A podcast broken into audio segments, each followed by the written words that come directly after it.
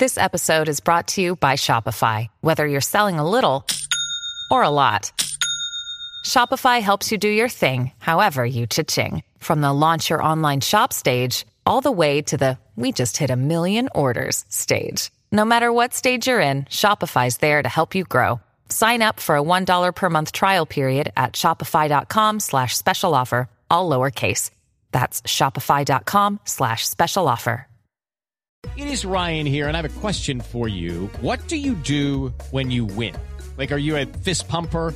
A woohooer, a hand clapper, a high fiver. I kind of like the high five, but if you want to hone in on those winning moves, check out Chumba Casino. At ChumbaCasino.com, choose from hundreds of social casino style games for your chance to redeem serious cash prizes. There are new game releases weekly, plus free daily bonuses. So don't wait. Start having the most fun ever at ChumbaCasino.com. No purchase necessary. Group. Void were prohibited by law. See terms and conditions. 18 plus.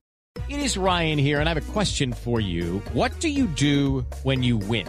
Like, are you a fist pumper? A woohooer, a hand clapper, a high fiver. I kind of like the high five, but if you want to hone in on those winning moves, check out Chumba Casino. At ChumbaCasino.com, choose from hundreds of social casino style games for your chance to redeem serious cash prizes. There are new game releases weekly, plus free daily bonuses. So don't wait. Start having the most fun ever at ChumbaCasino.com. No purchase necessary. Group. Void were prohibited by law. See terms and conditions. 18 plus.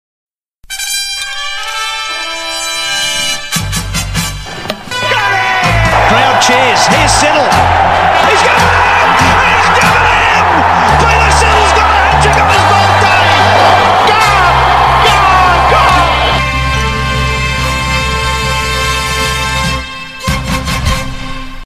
Hello, everyone, and welcome back to another episode of Two Slips in the Gully. I'm joined tonight by Az. How are you, Az? I'm good, mate. Thanks. How are you going? I'm excellent. It seems like ages since we've managed to sit down and talk some cricket. Real life has got in the way a couple of times, so we haven't indeed. managed to uh, to sit down and have a chin wag. So it's, it's good. It's good to get back into the studio and start talking cricket again. So uh, some big news too. Oh yeah, it's going to be a good one. Uh, it's going to be a quick one, but it's going to be a good one. There's not a heap to talk about, but what we do have to talk about is pretty poignant. We're going to have a bit of a look at how the IPL is running. There are some big name Australians trying to ply their trade there, along with the other superstars of the world. So um, we'll poke our head in there and just have a look to see you know our thoughts thus far. But the uh, Australian Test squad for the World Test Championship final and the first two Ashes Test has been released, and you would you believe this? As we've got an opinion about it. Oh no, no. it's lucky. Aaron and I have um moved. We don't work together necessarily anymore. I've, I've, Same- same- I've, I've been pensioned off out of the t- out of the timber yard. Same now. building, but they split us up because we Yeah. didn't get enough work done when we just talked cricket. I think that's a lie. I think we got more work done. I think that's cricket. actually a lie. We got more work done. We should be thanked for bringing our insights to, to the wider population of Bunnings. but anyway, um, yeah, so um, we haven't really had too much of a chance to express. No, this will all be fairly off the cuff. There's so- been no, not that we normally rehearse, but there's, you know, when we're working together every day, there's tends to be that we end up telling the same stories again by the time we get to the podcast. But it's going to be all, all new, all new insights It's for us. very So, exciting. um, so all of that will be coming up straight after this. Here we go. Ryan Harris. Oh, straight away! He's crashed into the stumps. England have lost their first wicket with the first ball of the innings. So it's uh, this time again, year time of year again. The IPL has been going about. Um, Cam Green has begun his uh, IPL career. He's the highest ever contracted player in terms of in terms of dollars. So the richest deal ever signed in uh, IPL history. Um, I would think, and as big Cam Green fans as we are, he hasn't lived up to that billing. No, Just yet? I I also think that you you you've bought him on potential, okay, And, they now own the retention and rights they own well. the retention rights of him. And I've got no doubt that this spell in the IPL will do him some good somewhere along the line. Um, we got a little bit of a taste of what he can do last night. Yeah, Um, impressive sixty. very- He has he has been a bit unlucky at times as well. I remember him looking really good. He just absolutely brutalised a handful of deliveries to the boundary, and then Jadeja came on, so he was playing Chennai, and he's absolutely creamed it. And like, you, it's the best thing to watch in slow motion because Jadeja just puts his hands up above his head and shuts his eyes, and he's sitting there going, well, I really hope that um, I'm not going to die. you know, uh, I hope my wife knows how much I love her and my kids, and uh, I really just hope that I. And then all of a sudden, the ball just sticks in his hand, and he just opens his eyes and throws it up in the air. Like I know Jadeja's an amazing fielder, but this is one of those times where it, this was not Jadeja's skill No. that made that. no, Like the umpire, like it looked like someone had taken a rifle out and he was diving for cover. He just heard it off the bat and he was just just jumped. I'm out of here. And Jadeja's just like, oh god, I'm about to be killed. Hands up. Oh, did I do enough with my life? Oh my god, my life is flashing. I, I remember that. And then stick. Looked up and Cam Green was just like, you have got and, to be and all of that happened in about 0.2 of a second. was ridiculous.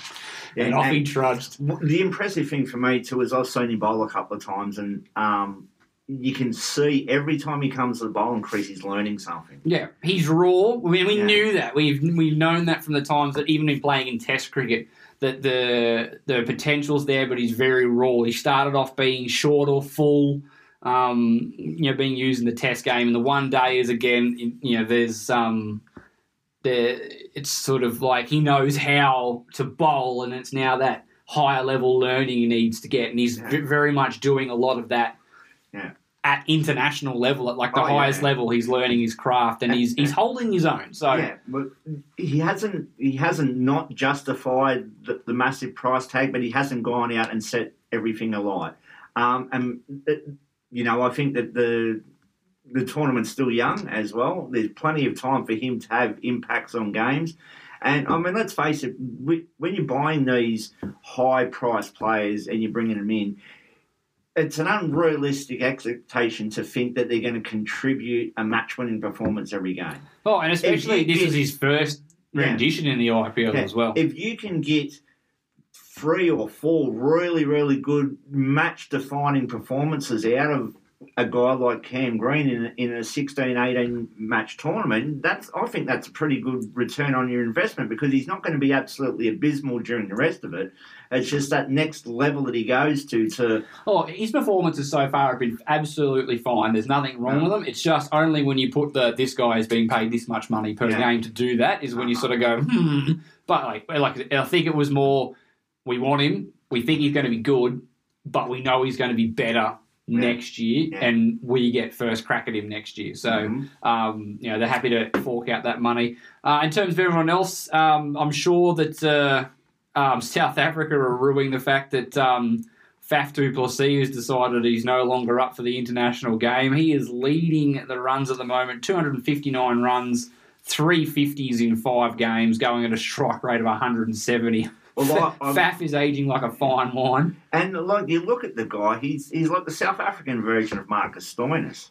He really is. He's just a muscle man. Well, they um, I, I Apparently, they have like a platonic thing going on. where they're like, nice rig, mate, Yeah, nice rig, yeah, mate. Like, yeah, yeah. I've, I've heard. Um, I think it was Faf talking about Stoin. I don't think it, was, it might have been Stoin talking about Faf, but yeah, they they that acknowledgement that they're like they're the big, there's a big bit- muscle brown blokes of cricket. Yeah, um, I watched him and um, Maxwell the other night. Wow, he is hitting the ball as well. And what I find extraordinary about him as well is how his game has evolved in the T20 era with the amount that he's playing now. He is an absolute gun. Oh yeah, He when, when you think about it, absolute like gun. Faf du Plessis burst onto the scene. At least in an Australian perspective, with that uh, 380 ball 100 he scored at Adelaide, Yeah. and you wouldn't think that that guy is going to turn around to then be a you know a guy going at 180 in, in T20 cricket. Um, speaking of Maxwell, he's starting to come good as well, going at about a strike rate of 200, Mhm. um, 250 so far. Really dynamic. Was it 70 odd or 40 odd balls the other night? and 30 really odd balls. Got, um, yeah, yeah, got, Eight sixes he hit, and every single one of them was a six on any ground.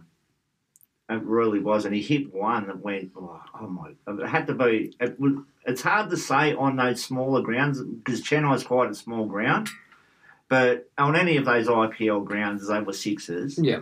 I might, might have been one that just skimmed over the rope for it for. a- But Well, yeah. he's, he's priming himself well. He's been out of the game for a while. He's getting primed for hopefully a big run in the World Cup because we'll need Maxwell Yeah. when we go over to India for the World Cup. He remains that X Factor guy, doesn't he? Um, our criticism of him would have been that there's been too many times that he's he's let the hasn't come to the party, but he remains that one guy Oh, who. he's a guy that when he gets it right, he Yeah. will win you. He'll win you a cricket game of on his own bat ball feel. He is a guy that can do that. Yeah. Um, Virat Kohli is uh, sort of returning to a bit of form. 220 runs at uh, 55. He's got 350. He's striking it at just about just a tick under 150 in this tournament. Doing really well for RCB. Doesn't it suit him to open the batting for him? I think so too. It gives him a little bit of time that he can Yeah. sort of get himself. The same way that Smith, I think, is probably a natural T20 opener if you can afford it with some some bigger hitting down. Yeah. So you know, with guys like you know Maxwell in that lineup for um for,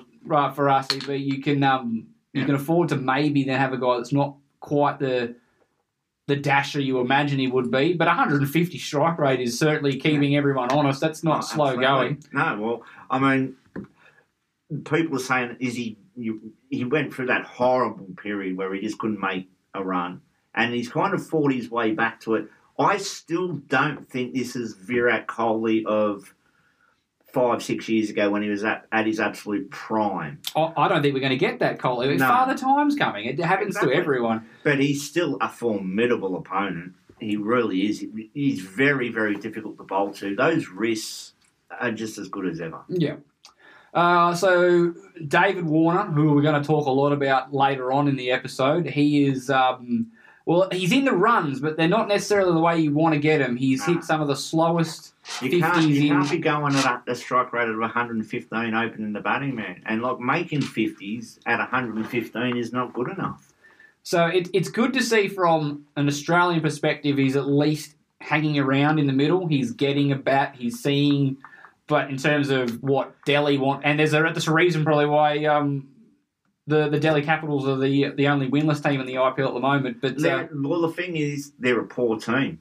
Okay, if you, I've watched a couple of their games, and they're and they're not a great team. They're not a great team in the field. The bowling isn't overly dynamic, and um, the batting hasn't been great. They are missing Rishabh Pant, who I'm sure would make a big difference to that to that batting lineup. But still, yeah, they're they're not a team.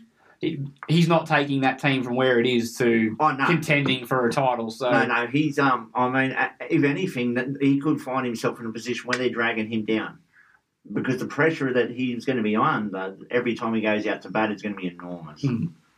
Uh, but yeah, so for a purely selfish, you know, World Test Championship Ashes perspective, I'm liking that Warner is at least spending some time in the middle. But for the job that he's supposed to be doing, it's concerning that you know Warner is, uh, seems to have lost that ability to, to kick it into gear. I mean, even his performances for Australia in the white ball game aren't his normal, typical No. um, crash bang Yeah. approach to it. He seems to have lost the ability to clear the boundary, is what I noticed. And he's hitting a lot of fours. He's not hitting very many sixes anymore. And then once upon a time, David Warner, you could rely on him, certainly in a T20 game, to plonk at least one or two over the fence. But he, um, yeah, he doesn't seem. I, I think with him, How many sixes do you think he's hit so far in this IPL? Maybe five. Zero. Yeah, Zero sixes. yeah. And would Faf du Plessis, for example, has scored only 30 runs more than him, has hit 18 sixes. Yeah. So it's not like he's well, got to Max, hit more well, runs. Max, Maxwell hit eight sixes in one innings. Okay, he's got to be in double figures for sixes already in this tournament. He's, and he's nowhere near the amount of runs that Warner scored. 19 sixes and seven fours for Glenn Maxwell. Uh, He, he's a he's a stick cricketer through and through. he sure is. Um, so uh, bowling, Mark Wood has had an incredible tournament. Um, he's bowled a maiden, Yeah. I is where you can, you know you're doing a good job. So is Mohammed Shami, bowled maidens. Um, So Wood sitting on 11 wickets, topping the table along with uh, Chahal and Rashid Khan. Yeah. Uh, Mohammed Shami is uh, there on 10. Um, I bowlers. Not a lot to write home about if you're an Australian fan, to be honest. Uh, No. Nathan Ellis has played three games for Punjab and has five wickets at 17, at going at only eight and a half. So that's, that's good going for him. Probably deserves been- more of a game. Yeah, he hasn't been getting much of a game, but I seen him in one game and he was super impressive. Uh, Meredith, Riley Meredith from Mumbai, also got five wickets, going at nine and over, but still, that's that's Riley Meredith pretty much. Yeah. He'd be going sort of that sort of numbers for the Big Bash, so I'm not too too concerned about that. Um, guy that I'm happy to see is um, after just being all over it for the last few um, tournaments in the, in the in the Big Bash. Matt Short's getting a run, doing a job over there. He's He going. got some runs the other day too. It looked pretty good. yeah, so he's at the moment. Hang on, I had I was just looking at that. Where did I put it? His stats. Um, Matt Short, he's got 70 run runs, 36 the other day. He's got averaging uh, 23, but he's going at a strike rate of 144. So he's he's getting in there and doing his job. He's, trying to doing, go quick. He's doing what he does. He's bowled a few overs and he's opened the bat, opened the bowling a few times as well. And he's This is just is illustrating the point that you were making uh, over a couple of podcasts. What good value he would bring to our T20 team. Yep. You know, we get some cheap overs out of him. He can open the bowl and bowls in the power play and strikes at 140 plus. yeah, Um, surely in our next T20 squad, we need to be finding a, a, a spot- a especially with like, especially with the fact that we've had such a long layoff between T20 campaigns. Yeah. It's it's time to hit the hard reset button. Yeah. You know, this uh, we're not delving down that rabbit hole too much, but that Australian team, um.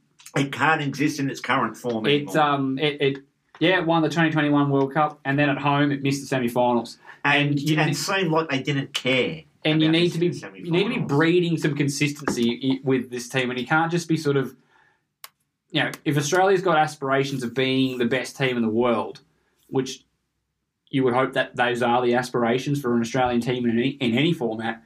That you, you can't. It needs to be consistency backing up. It's only twelve months down the line, and we went from in the foreign conditions that we're not really known for playing well in, winning, coming back to our own conditions and, and missing the semi-finals. Um, and so uh, that team, and that's that's off the back of really horribly inconsistent performances for the last sort of four or five years leading up to the World Cup. So you'd have to say that this team, with some of the age players that are in there, the fact that they haven't, because it's time for a reset and a rebuild and a revamp to get towards the, the Yeah. 2024 T20 World Cup. And I think Matt Short is a is a perfect player to be putting in there. He's got all the tools that you need. You know, he's a natural successor, I find, for, for Glenn Maxwell. Not necessarily that finisher in the in the middle order, but a top order batsman that can offer you some legitimate spin overs, which then, then helps the balance of your team. Yeah. Um, so yeah, so moving from there, the um, Rajasthan are sitting on top of the table at the moment, looking very good, powered by Jos Buttler and everyone there. So it's proving to be another very good tournament, a very lucrative tournament for the IPL. Isn't he an isn't he an interesting? Oh, he's an enigma, Josh Buttler, isn't he? I mean, you look at this guy bat in these in white ball cricket, and you think to yourself, you should be one of the very finest batsmen in the world, and in white ball cricket you are. But in red ball, There's what, no- what happened when he put white clothes I don't on? know. You look at the way he bat when he's batting, especially in the one day game when he's got a little bit more time. Yeah, The in, way in that he- fifty over cricket, he's just The way that he bats, it's just like I don't understand. It's like Shai Hope is another one. I don't understand how you can't do that in white. Yeah. like and that's There's- what it boils down. It seems to be like there's, this there's not a lot more. Like it's it's not like he's got a kinky technique like someone like Aaron Finch who was always suspect to the ball shaping back in or anything No. like that or going hard at it. He's got all the tools that looks like okay. There should be no reason why this guy can't just go out and do what he does match wherever. I mean, and it's not like he goes, gets caught sort of, or he, he attacks on the up through, you know, gully and stuff. Where in a test match he'll be caught there quite often because they've got those positions loaded. Like he, he hits in the V. It just yeah, it boggles me with Josh Buttler. You're sitting there going, "There's no reason why exactly. this guy yeah. shouldn't be doing what he's doing in Test cricket." And the same with Shai Hope. Shai Hope's not a guy that relies on crash bang and clearing the boundaries, hitting a lot of sixes. He's a guy that you can pile in innings, and you get him into Test cricket, and it's just it's just He's, he's, he's he's awful. Um, so yeah, so it's uh, proving to be a very good tournament. Um, Are we going to stick our necks out and possibly suggest who may be coming out on top? Oh, you probably haven't watched as much or as I haven't watched as much as you. I, I would be hard back at the moment. Be hard to go back against uh, Rajasthan. They're looking what I've seen looking very good. Yeah, I look. I I don't disagree with that. I think um, the Chennai Super Kings. Oh, any team's got MS Dhoni in it is Yeah. never He- down and out. It's amazing to watch those games with him involved. I don't know And what's more impressive, MS Dhoni's cricket game or the job that he's done with his hair. it- Like uh, he's, he's about 15 years younger. He looks like his career's about to just start. he, is for all for whatever faults that can be pointed out about him, and it can't be too many because the guy is like an absolute legend in Indian cricket and has been one of the great cricketers in the world over his over his career. but the aura, the just the aura that he exudes when he's out there on that field. And I was watching the other day when Maxwell and and um, um, Faf was just smashing them around everywhere. Didn't bat an eyelid. Didn't care. He just kept making the changes, making the changes. Once he got the breakthrough, and you see, once he got the breakthrough, he got a bit more animated with the boys and said, "Right now, this is our chance. Yeah. We get rid of we get rid of Faf next, and we're right in this game." That's Oh, exactly like- what happened. Uh, when you look at Ricky Ponting's captaincy record, you'd be thinking there's no one that's coming close to that. And MS Dhoni has a, a very legitimate argument to be the better one day captain. Yeah. Um, and that's just part and parcel of that. He just never seems flustered. He never seems, um, never thinks that he's out of the game and always just seems to know which strings to pull. Yeah. Um, yeah, so you can never back out back out Chennai, but um, sort of you again. I haven't watched as much of it as you have, just some highlights here and there, and as much as I can catch with it being on relatively late at night, I would be finding it difficult to go part, too far past Rajasthan at the moment. They're looking primed for a another big performance. I mean, the, the game they lost, they probably should have won as well. So, yeah, they should really be probably five from five at the moment. Um, Lucknow, who are the defending, uh, the Super Giants, who are the defending champions, not quite the team they were last year. Hardik Pandya is not performing. Ra- KL Rahul's struggling as well. He had a Yeah. huge Yeah. uh, year for them. So, um, and uh, Rashid Khan, like I said as well, he's uh, not being as miserly as he No. normally is. I was quite shocked, uh, not shocked, but when you see the raw numbers there in the stats where he's going at eight and a half and over, the Rashid Khan's going at eight and a half and over, but it has been so far, I must admit, it has been so far um, a batsman's tournament, very much so. The wickets that, that been produced are, are conducive to, to big scores. Cool. Well, let us know what you think. Got any uh, tips out there, guys? Who's going to pull out the IPL crown this year? Uh, let us know on our social media pages. Uh, but right after this, we're going to get down to the thing that we've been strewing over all day, and that is the Ashes slash World Championship final squad announcement by the Australians. Knocks him over with pace, real pace, right through the England captain. What a start for the Aussies. Here we go. It's our favourite thing to do as a cricket podcast, and that is speculate on the future because it makes us feel good when our speculations come right. So, we are, of course, talking about the Australian uh, squad for the upcoming test against India in the World Test Championship final and the first two Ashes tests. So the squad reads as such. Pat Cummins returns as the captain of the side. Scott Boland makes it Alex Carey, Cameron Green, Marcus Harris gets a recall. Josh Hazlewood, uh, pending fitness, obviously. Travis Head, Josh Inglis makes a recall. Usman Khawaja, Marnus Labuschagne, Nathan Lyon, Mitch Marsh gets recalled. Todd Murphy comes over from a, a great tour of India. Matthew Renshaw, Steve Smith as the vice captain, Mitchell Stark, and Dave Warner has been spared the axe heading into what has not been a very happy hunting ground for him.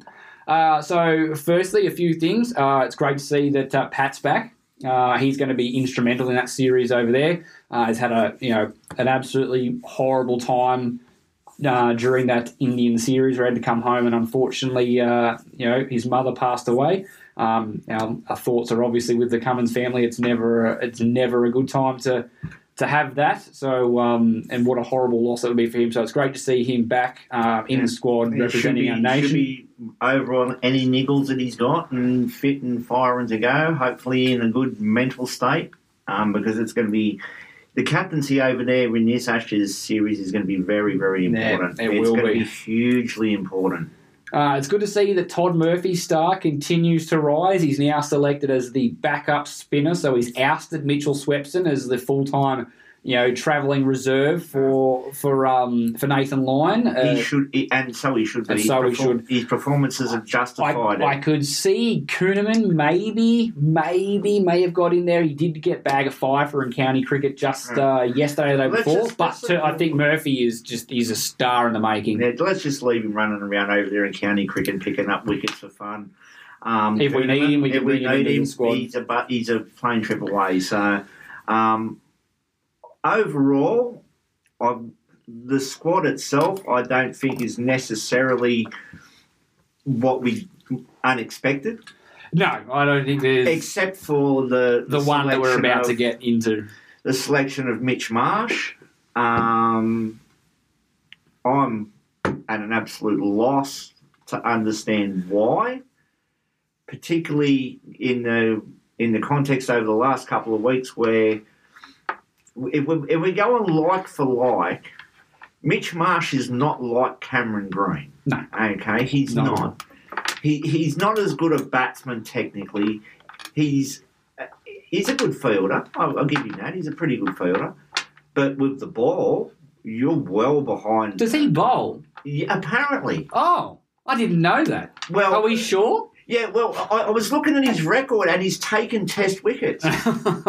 it's been a mighty long time since he's bowled. I, I, I well, I can't remember the last time he really bowled in anger. He might have got an over here and there in a twenty over game, but that's about it.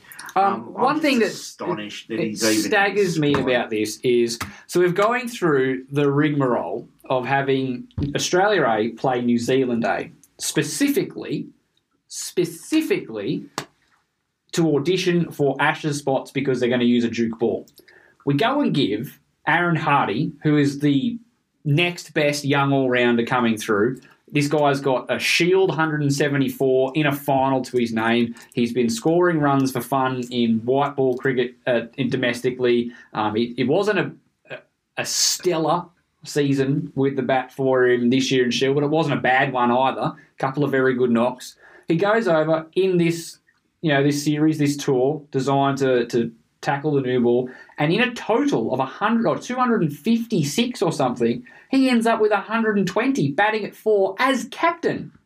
What is the point of asking this guy to jump through these hoops if we're then just going to give it to Mitch Marsh, who's done nothing but play white ball cricket and is currently in the IPL? Yeah, and I just and It is, and that what's frustrating is the whole. And I'm, I'm sorry for the language, but it's bullshit that we went through. Like this is what George Bailey was supposed to stop. This, this the nonsense, um, you know, buddy of mine selections. We told Adam Zampa, who was bowling his ass off for the Australian white ball sides, go back and play a couple of games of Shield for New South Wales and um, get yourself set. And he walked out of that meeting with the understanding that he would be in the squad, so long as he didn't go and break a leg playing for New South Wales or wasn't absolute rubbish. And he wasn't. He actually had a couple of really good games for New South Wales, which were a really struggling team this year in Shield. That he was going to get into that squad. And they didn't pick him in the squad because they said he didn't have enough red ball cr- cricket under his belt to go on a, a, a test tour of India. But yet we've now picked Mitchell Marsh, who I believe has played one Shield game in the last two and a half years. uh, and got a hundred. And he did score 100 and he played very well, don't get me wrong, but he has, he has as little red ball credentials as Adam Zampa. Mind you, Mitchell Marsh has also played a stack of games where he's managed to reach the lofty heights of the worst number six to play as many games as he has. Mm-hmm. And he's in the side. Now, he's been awesome at white ball cricket. Can we not just let, like, sleeping dogs lie and let him be a white ball superstar and move on from here? I- We're, we're now impacting the future generation. Like, this is nonsense. He has not done anything to deserve to be there. And, and it's a big difference for going in, and everyone's going to go, but look at all the runs he scored. He's been hitting them for fun. He's playing white ball cricket, flat pitches, you know, a license to go out and hit. He's not going to get that license playing against James Anderson and Stuart Broad, nipping the ball sideways. Like that, we've tried it before. Mitch Marsh doesn't do that. Yeah. But There's nothing that's happened with Mitch Marsh over the last few years since the last time he was in the test team that suggests his skill set has got any better. I mean, I can name it. uh, I watched him in one of the games in the IPL. He got cleaned up by a ball that nipped back and went through the gate. If that's happening on a dry, not doing too much Indian pitch at 130 k's an hour, and he's getting cleaned up by that, they will eat him alive if he has to play. They will slaughter him. And and whose place is he going to take? Are we taking him as He'd a have to be a for Cameron Gray? It'd have to be. It's the only reason you you'd take him. cannot be Look, serious. Even still, even if Cam Green rolled an ankle, ruled out the series, Marsh came in and had a semi decent Ashes series. it's not fair that he's been picked because they keep moving the goalposts depending on who it is. Yeah. Like, where is the consistency in the Australian selections here? Like, what has Marsh done to get himself back into the squad when guys like Adam Zampa, who are doing what the selectors asked, and they can't make it in there? Like, it, if, if it's if it's not Adam good Zampa. enough for Zampa to make it as a white ball specialist, how is it good enough for Marsh to make it when you do have a younger, more talented batsman who is doing the job that you like? I'm sure Aaron Hardie would have been wanted to put his hand up, maybe go into the IPL auction. Mhm. Like he would have, like it may have not attracted big dollars, but there would have been some IPL There would have been somebody would have picked him up, probably would surely. have would have had a, a, a long hard look at him. Yeah. He's had a couple of nice um, ga- uh, series for the Scorchers now. Yeah. Um, this is a guy that's put his hand up to captain his country, Mm-hmm. scored 100 in a low scoring game, and yeah, it, it just I just don't get it. Like I do not get. If he's only going as a reserve, like why are we wasting that on a spot with a guy that we know at the peak of his powers is probably not good enough? No, and the thing is, I- look at it too from the point of view: what's what value is Mitch Marsh bringing to this? He's not bringing any value. He's not as good a bowler as Green. He's not as good as batsman as Green. He's not as good a batsman as any of the other reserve batsmen. What about poor old Pete Handscomb? Yeah, What, if, and what if, has this guy done? if your argument is that they're not going to take him as a cover for Green, he's there as a reserve batsman. Pete Handscomb just went and did a fantastic job, all things considered, in India. I mean, yes, we've got these massive technical issues, and there's a big concerns that he could get um, cleaned up by the English bowlers. But he's over in county cricket scoring a heap of runs as well. Yeah. Um, I actually we were talking about this point very briefly earlier. I think that we're starting to put a little bit too much emphasis on what people are doing in county cricket. I don't think that the standard over there is particularly high, and guys who are going over there and doing well aren't necessarily ready to jump up to the next level. Um, Marcus Harris is a classic case in point. I ha- I have very very serious doubts about him. I really do. I just don't think he's technically good enough to succeed at Test level. With the examinations that you get from really good bowlers at Test level, he's been found wanting time after time after time. Yeah, and it, and it's not like you'd say that he, oh his technique's improved. His technique is still very much largely the same as it um, as it always has been. Yeah. So I'm just, um, and and the thing that really annoys me uh, as well is, you know, what's Cam Bancroft got to do to get back into the side? Is he still paying the price for Sandpaper Gate? I hope not. I really do. because all the other all the other merchants of sandpaper have paid their price. Um, this, and the guy has just been making runs for fun, both here and in England. If you're going to put a high stock on what people can do in England, the guy's been nothing but a success over there.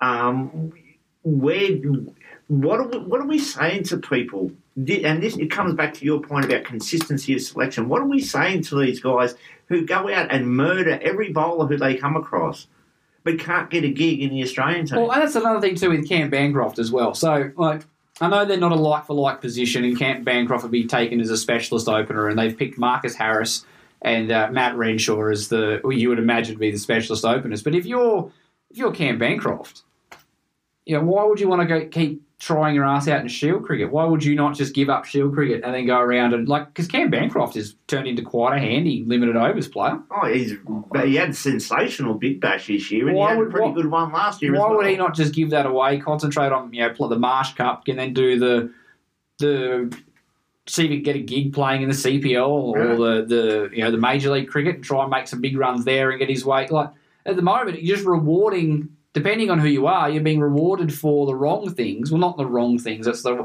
you're not being rewarded for long term cricket. The guys that are sticking it out and doing a good job at long form cricket Mhm. uh, seem to be consistently overlooked. Mm-hmm. Oh, oh, yeah. Um, again, um, you just, this is where the consistency of selection and of a performance comes back to it. And this is, like you said, this is the stuff that Bailey was supposed to stop. This, yeah, he's a project sort of thing. The raw numbers say if you stack up all the openers around Australia, including David Warner and Usman Khawaja, and you're picking the two who have scored the most runs, it's Usman Khawaja and Cameron Bancroft. Yeah. It's not David Warner. Well, that's another thing too. So uh, Cam- David Warner has Yeah, like other with that, other than the exception of that 200 on Boxing Day, But Warner has had a long, long period before and after of of well, it's it's not even mediocrity; it's bad. It's His crap. form has been bad. Huh. Um, how much of a leash do you think Dave Warner's getting? He's off, if they're going to pick him, they're going he's going to play at least the World Test Championship. Yeah. Uh, I saw a very interesting thing uh, on the back page, which is a Yeah, I, I, I had to Google that myself and listen to Mrs. Warner defend her husband. so it's a it's a sports panelist show, and Candice Warner was on the panel, and she went out and um, like uh, they were talking about you know Warner's really got to step up and perform in the first couple of tests because he's his head's on the chopping block, and then she got a knickers in a twist and was like, why, why his why is he on the chopping block? And it's like, well, because we have eyes, Candice, we have eyes. He's nearing the end of his career. He hasn't scored a run worth a damn in ages. She turned around and she gives the most, and I hate this, I really hate it, this asinine argument. Well, who's going to be better? Yeah. It's like we don't know who's going to be better until we try and put him in there. But at the moment, your husband's form's not good enough to play Test cricket. You go look at his stats, and you, you know how it's all reading. Those stats overall, especially his away stats, they're not good enough. You don't, you don't, with the long, proud history of openers that we have, those aren't good enough anymore. Yes, he's got, he's one of the best players that we've ever had, but at the moment, no. What have you done for us lately? Not much. No. So he's not doing a job good enough to lock him in, which means you then look to the next level down. And I'm sorry, Candice, but there are quite a number of players that look like on paper that they could do a better job than Dave Warner. Cam Bancroft, um, uh, Marcus Harris, and Matthew Renshaw are two, are three standouts in and around the squad that are looking there. They've got quite some serious uh, domestic runs on board, and that's how it works.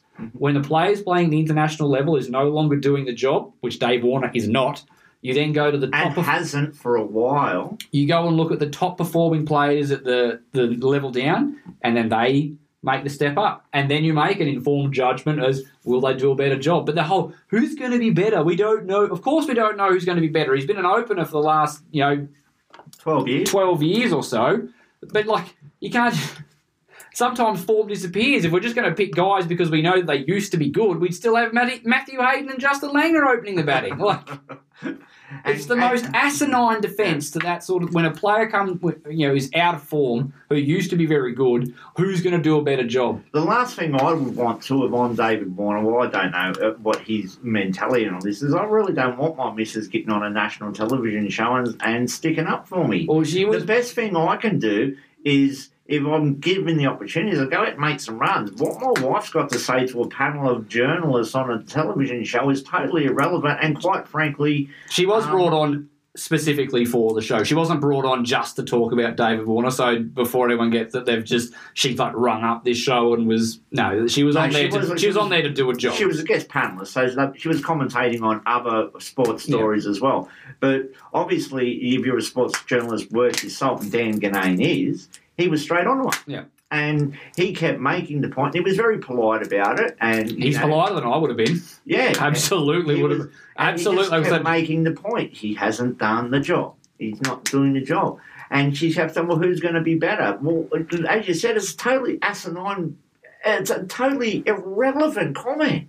Who's going to be better? Who cares who's going to be better? He's not. But we're talking Yeah, about him. it's yeah, it's what other people do has no bearing on Dave Warner's position. Yeah. Dave Warner's position is in jeopardy, and there are guys at the next level down, and that's how you audition to play for Australia. play for Australia is do well in Sheffield Shield, and there are guys in his position doing really good jobs. Yeah. Uh, in it's not just like oh they you know they're they're not bad they're doing really good jobs. I mean Marcus Harris we.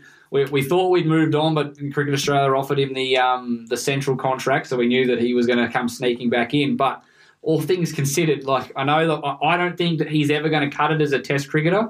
But all you can ask him to do is go and score runs domestically, And lots of them. and lots of them, and he does it. And Yeah. which is the which is a frustrating thing, is because well, that's the currency that we have. Yeah. He's trading in that currency, and then he makes that step up. And he's one of those players I think really really highlights. It's like Shaun Marsh as well. Yeah. You can be absolute solid gold at domestic cricket, but there are just some players that just cannot make that step Yeah. up.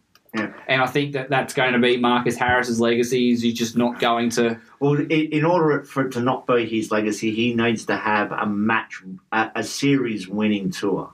Is it how I don't even think it needs to be serious. It just needs to be good. Obviously, breaking the duck of hundreds would be would be a good one, but just some consistency and some stability at the top of the order, which is my big criticism of Warner now and over the last few years is he's not consistent and he's not he's not providing stability at the top of the order. Um, that's what you want from your openers. I mean, you can talk about how, how people play and Bazball and all that sort of crap. At the end of the day, Test cricket's been played for 150 years, and this is how we do it. Yeah. Okay, you have good, solid guys who go out, can see the new ball off. That if they can score really fast, that's a bonus. That's great. Like for Warner, Sehwag, who you know in that ilk. But uh, you need a guy who can do the, the business at the top of the order, whatever it happens to be, under whatever circumstances. I don't think Marcus Harris is ever going to be that person either. Um, Dave Warner's not that person now, but the guy who does seem to be, there's a couple of guys there who seem to be, like they know.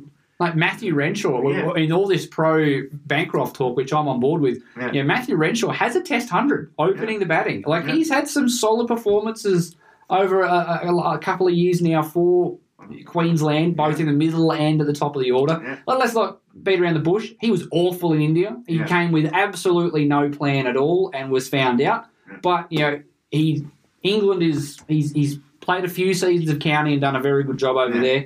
Um, it's he's uh, it's a much more traditional approach for Yeah. for for Renshaw, and I Yeah. would expect him to have a much more um, compiled game plan if he did end up getting the nod. But from what we've been, you know, what we can you know ascertain from how they've handed out the contracts, it looks like if Warner doesn't get the job done, Yeah, Marcus is the Harris will be the next guy up, which I think is just so frustrating. Yeah.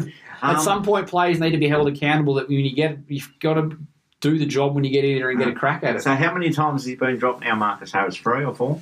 Yeah, three or four times now, I think. Um, one interesting little wild card that I wanted to throw into the mix while we were here talking about this is the last opening combination that we had in a test match.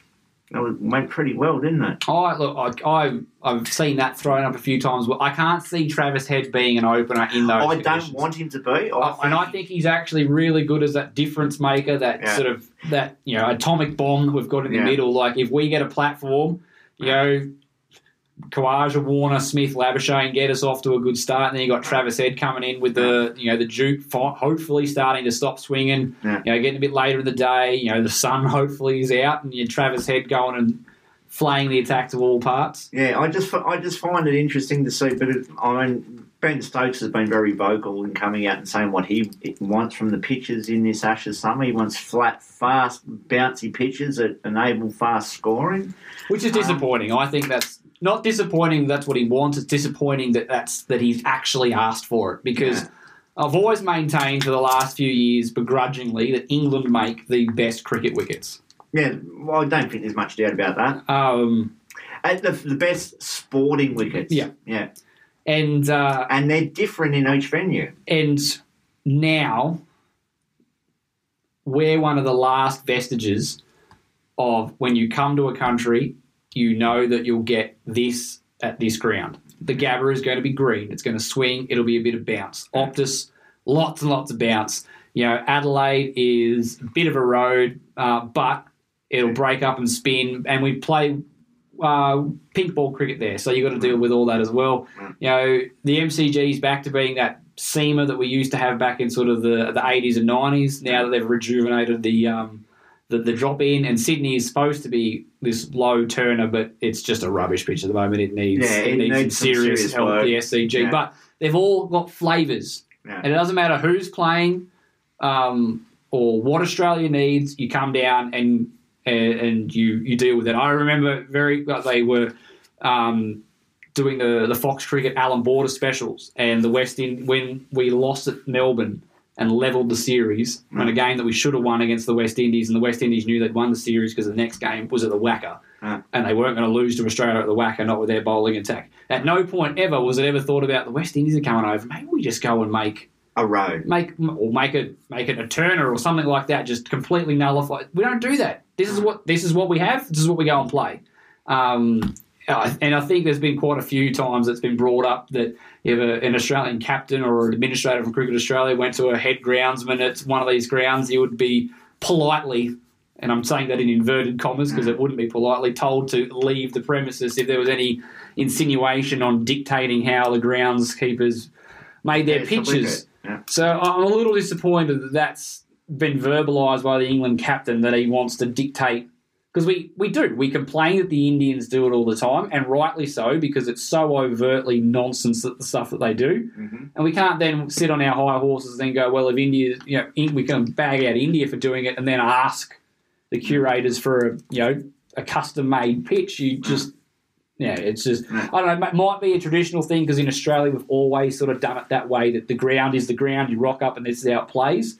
It just irks me when you go Yeah, look, to I- other places in the world. England and- have got a bit of form in this, but over, Oh, yeah. over, over, over a little bit of a period of time now where they know that they've had you know very good spinners coming and they'll prepare green wickets, or they've got a very good uh, fast bowling attack coming to play against them, so they prepare flat. Lifeless sort of wickets. I mean, even places like the Oval, that's traditionally their version. Well, they of did the it to us with Graeme Swann. We had yeah. Nathan Hauritz, and they went and made a, just spinning tracks everywhere that nullified our quicks and Yeah. played straight into Graeme Swann's hands. I think it was that 09 series. Yeah, so Um, they have form in doing it.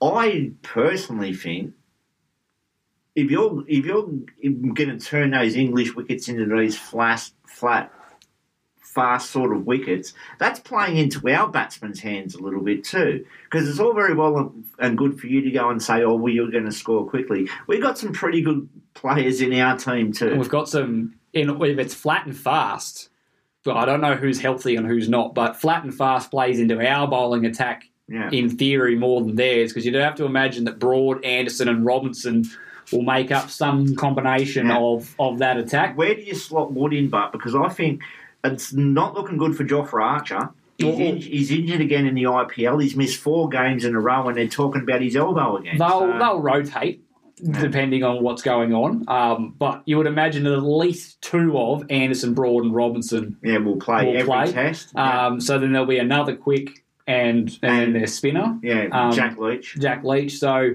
you know, and The, how if, does if that- you're playing two of Anderson, Broad, and Robinson on a quick bouncy wicket, um, um, no disrespect to them, but I'd be more concerned about Stark, Cummins, Hazlewood than I would be about Broad, Robinson, Yeah. um, and um, Anderson on on a on a fast Yeah. flat track. That's So- what I mean. It, it, it, it's a two-edged sword. I mean, you, you you're saying, well, we're going to back our batsmen to go out and score really quickly. England Well, obviously have runs on the board in this style of this hyper aggressive batting style, but Yeah. um, you know, the, by the same token as well, the Australians didn't make a point of playing super aggressive, and for a long time were teams that were historically more aggressive just naturally. So Yeah. um, yeah, if you're going to try and be quick and bouncy with those sort of bowlers, Yeah. um, you might play might play Warner into some form. yeah, well, some, somebody needs to because he's not doing it himself. Yeah, well, Stuart Broad sitting there going, excellent. Yeah, I'll uh, pad my wickets this summer. Yeah. Um, the, the interesting thing is I found too is the the backup bowling attack. Um, I'm glad to see Scotty Boland's got a gig there. Um, he deserves it. He really does. Oh yeah, he's de- definitely moved himself into that Yeah. um, next bowler up. Yeah. So this is. I'm just looking at that part that. You, you look at that squad and you go with Mitch Marsh in there. It uh, we've only really got the, the, the three major quicks there. So you've got your Stark, your Hazlewood, your Cummins, your Boland. Um, I would have liked to see another bowler. Like we're, we're talking about bringing over Lance Morris, but I think he's He's hurt his back. so he's uh, out for a while. There are a number of bowlers over in England. Like I'm pretty sure Nice is over there, and I Yeah. know that Abbott's over there, and so. Uh, I don't think it'd be too much of an issue to bring over. Yeah. But we'd have to have two quick bowlers go down because Boland is will go in and Yeah. he'll do a job. I think he'll down, do. so- I actually think he would, in traditional English conditions, he'd do a wonderful job. Where that ball's just going to nip around all the time, he'd just drive you absolutely mad. Yeah. Uh, it's going to be a big series, I think, as well for Cam Green, as we always talk about, because he's you know he's now got that hundred off his back, that big one in India. Yeah. Um, you know he's definitely they're going to be hyper aggressive batsmen. He's going to be called in to sort of spell some o- like he'll have to bowl. Yeah. And um, one thing you have to say is Cam Green can go for a boundary. Oh yeah. So um, Cam Green's going to have to be making sure that he is going, he's giving good relief overs. Yeah. Um, We can't have him coming on and going five overs for 40. yeah, for um, sure. Uh, the, the thing, the thing about Cam Green, buddy, is that you just watch this I'd love to see what he's going to do with a Duke. Oh, I, I'm actually quite excited about what he. I, I don't want. I want him to get out of that um, short, full sort of stuff. He know, he's shown in that five that he got in at the MCG. He bowls a normal attacking length. Just let him nip- bowl some yeah. length balls, nip Yeah. the ball around Nip a bit. the ball around a bit. He's more than handy. He's consistently bowling 138, 140 k's an hour. He's a linchpin. And like, can you imagine? Like, they want to talk about Harry Brook and that going off. You know, Oh. like Cam Green and Travis Head going off for a session. It's not going to be pretty for your for your bowling attack, is it? Speaking of Harry Brook, I'm very excited to see how he goes. He has just taken to Test cricket like a fish Oh, in water, look, hasn't I, I found it extraordinary the criticism he was getting because he got out for a couple of low scores in his first IPL games. Um, this guy is quality. Yeah. He is a wonderful He, player. Like guys like him, Shubman Gill, Cam Green, like they're going to be the They're the next generation. they're going to be the next generation of superstars. You know, Wanindu Hasaranga, guys like that. Yeah. Um, like that's these are the next guys coming through. They are going to be special, special players. Yeah. Like I know, you know, oh, Bazball, this Bazball. You don't accidentally score. Was he got five Test hundreds now? Four Like, or five, something he- like that. He's uh, yeah. You don't accidentally score them through some gimmick. You know, No. you you've got to be quality to do that. Yeah. And I watched a fair bit of him in Pakistan. He it was a, like men playing against boys, and we're talking about some pretty fair bowlers that the Pakis had, and he was just belting him. He was smashing them around for fun, Yeah. like li- like literally for fun. It's almost like going, "Oh, I'll hit you over mid wicket this time. Uh, this time I'll just back away and I'll smash over cover." Um, it was he. He scares me. He Yeah. really does because he's the sort of guy coming in at five if they've got any sort of a start, and even if they don't have any sort of a start, he just comes in. The only weakness I see with him is his first couple of balls. His feet probably don't quite move you for the cut- first two balls. You could cut and Three paste. balls. You could cut and paste that criticism and give it to any batsman Yeah, that's ever exactly. played. Though, oh, he's pretty weak early on. Well, well, yeah, okay. okay. But after about Throw him in the throw him in the bin. Then what Yeah. good is he? after about three balls, and then you know you haven't got him out, then you start to worry. Yeah. You really do. Yeah, it, it's going to be a really good series, and I, as much as anything, I think the batting is going to be the Australian batting is going to be key because we've got the bowling attack to really worry um, England, but so did South Africa on their tour, and Yeah. what let uh, South Africa down is their batsmen put no pressure on Yeah, on on on, on any of the English. So they go out and didn't matter what the English, the South African bowlers did, they were always behind the eight ball, and England could play with a sense of freedom. But if Australia goes out and scores, you know, 380, 420 or so in the first innings, that's even with Bazball, that's that's some pretty decent hitting to get yourself just in the game. Yeah. Um, and then you're trying to do that against, you know, Pat Cummins, who's one of the best fast bowlers ever Yeah. um, you know, accompanied by a combination of Hazlewood, Boland, or Stark, who are you know very, very experienced, very handy test bowlers. Um, you know, Nathan Lyon as well. It's it's a lot harder to go and hit them at five, six runs and over when you need to try and get to four, you know, four hundred as it is to try and chase down Yeah. two fifty. Yeah. You know, two guys come off like that, and you've basically got 250 wrapped up. But you got two guys come off, and you get yourself to, to 250, and everyone else is falling over. You're still 150 runs out of the game, sort of thing. So uh, Australia's batting is going to have to really stand up, which is why I'm very nervous because we've got the you know Khawaja. He's never been great in England, but uh, you know you'd be stupid to count him out because he's just been in such a ridiculous vein of form. You know, I didn't think he'd go particularly well in India, but he's just he just seems to be in his renaissance. So he's you know he's fine. But then the next two guys, My concern about Warner and Harris. in England are going to be his low hands. That's what concerns me, uh, particularly with the swinging ball. You don't have your hands too low to the swinging ball because you're getting too. what I like though about Kawhi, he's getting squared up a lot less though. So Yeah. I'm, I'm, I'm, he's seems to have rectified that. It's going to be a big test. Is he, you know, he obviously got dropped the last time he came out in 2019. Um, but at this point, you'd be silly to to, to rule against Khawaja. Every time I've asked him to do something, he's gone and done it. So um, you'd back him to get some runs. But yeah, Harris, Warner, and Harris are your next two guys up, and they've got really bad test records at the moment.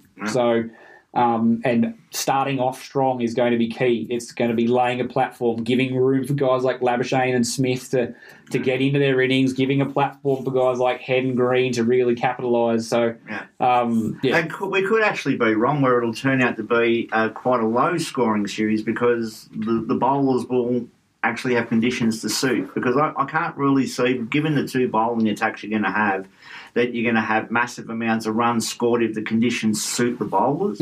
If Ben Stokes goes ahead and gets these flat, hard wickets that he's talking about to score runs quickly on, that doesn't take into account the overhead conditions or anything like that. No. The ball doesn't know the wicket doesn't know to be green for the ball to swing, man. the, um, the the curators could go and give him that, but England could just decide no and rain for yeah, exactly. half the So, spring, and you don't get that at all. Yeah, so um, that, it's going to be fascinating. I'm getting really excited. And ah, I, I think it's It's nothing like an possibly- Ashes. Nothing yeah. like an Ashes tour.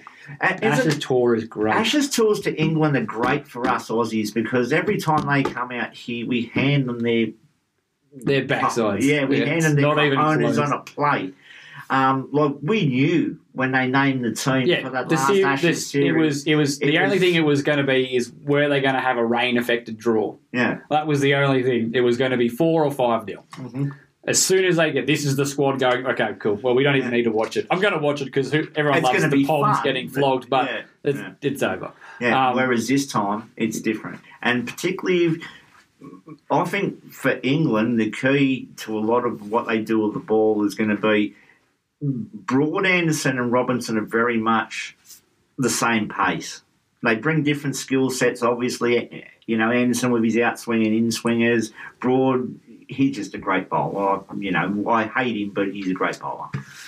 Robinson, to me, he needed to find that extra five k's an hour because the rubbish he was bowling out here on that last tour just doesn't cut it. 125 k's an hour at test level just doesn't work. Where they need the, they, at some stage you're going to need an injection of pace, and Mark Wood is extremely injury prone, and it doesn't. I can't see Jofra getting up. I really can't see him playing too much of a role in the Ashes at all because he's injured again, and it's his elbow again. You'd think almost they'd keep him wrapped in cotton wool and bring him back for the World Cup at this yeah, point. Like, yeah, it's almost. I, I, I really can't see that he's going to get up at all for the Ashes. So that's one thing we've got over them. We've got guys with genuine airspeed, genuine airspeed. Yeah. It's going to be fascinating. I hope that the uh, the steps the selectors have gone with this squad uh, aren't missteps. Um, but yeah, I, I think uh, Aaron Hardie is is destined to play uh, Test cricket for Australia sooner rather than later. And uh, the fact that we've sooner. the fact that we've missed him for for Mitch Marsh, as you can quite tell from this podcast, we're obviously not happy about. And it's got nothing to do with with Mitch Marsh, or it's more. Well, it does. Mitch Marsh doesn't have any form on the books to say that he deserves a prolonged go, but it's more to do with just the inconsistencies of how the selectors operate. I just think it's um it. it it sends a bad message depending on where you sit in the likability hierarchy It depends on how much these rules regarding you know time spent playing your discipline really matter. Um, because you know I really thought Adam Zampa would have a lot to offer as a sort of a attacking legs attacking accurate leg spinner, but we didn't pick him because he He did have red. Ball didn't have red ball form. But we've gone and picked Mitch Marsh for Is one of it the maybe a, is it a different? Uh, do they look on it as a he's a bowler and he really needs to have red ball form to go into a test match? Whereas I- a batsman, I, I don't know. as long as he's hitting, the, as long as he's hitting some balls and scoring some runs But in these some people games, aren't like with. How many times have we watched white ball specialists go and make that step up to even first class cricket Yeah.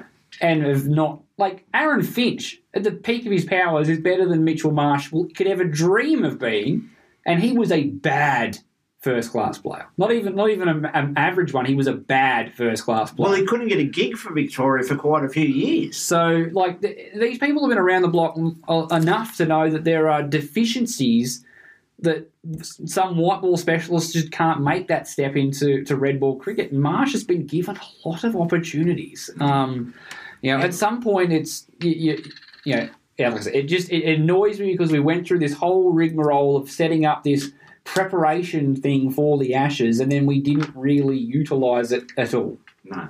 Um, Well, the only person who's really come out of it, who, out of that squad, who's enhanced his reputation, has got on the plane was Renshaw. The rest of them, I'm. Mean, and for mine, Renshaw was a lock to be in the squad Renshaw anyway. was Like, going anyway. It's not. I think we've clearly established that Renshaw is going to be the the next cab off the rank for someone. Yeah. But now Marcus Harris is back in the fold, and it's like, really, really. I'm just worried that this series will be the series that we um, put Marcus Harris to bed forever, and that'll mean that we've failed two openers Yeah. in this series, which will be bad for us. Yeah. All right, guys, that will do us for this episode. Thank you for putting up with us uh, on our soapbox, complaining and having offering our thoughts on the It on the could have squad. been worse. It- We've got more We, people. we do. Uh, next week we'll be back and we'll be continuing our quest with the uh, world test. Sorry, our, our one day international best 11s by country, and we will be doing Pakistan. So Do we have the pleasure of the Deacon of um, Devil's Advocacy? the Deacon of Devil, I believe we do. I'll have to tee that up with Glenn to make sure that he is he's the rest of his life is not in the way. Absolutely. How dare he schedule things not around us? yes. Um, but uh, yeah, so it'll be a good one. Pakistan obviously are, very, are a fantastic one day team, so there's a lot of big name stars there. Uh, but until then, uh, you'll just have to wait and speculate on who might be making it. So uh, until next week, bye for now, guys. Over. Sports Social Podcast Network. I'm Victoria Cash. Thanks for calling the Lucky Land Hotline. If you feel like you do the same thing every day, press 1. If you're ready to have some serious fun for the chance to redeem some serious prizes, press 2. We heard you loud and clear. So go to LuckyLandSlots.com right now and play over 100 social casino style games for free. Get lucky today at LuckyLandSlots.com. Available to players in the U.S., excluding Washington and Michigan. No purchase necessary. VGW Group. Void prohibited by law. 18 plus. Terms and conditions apply.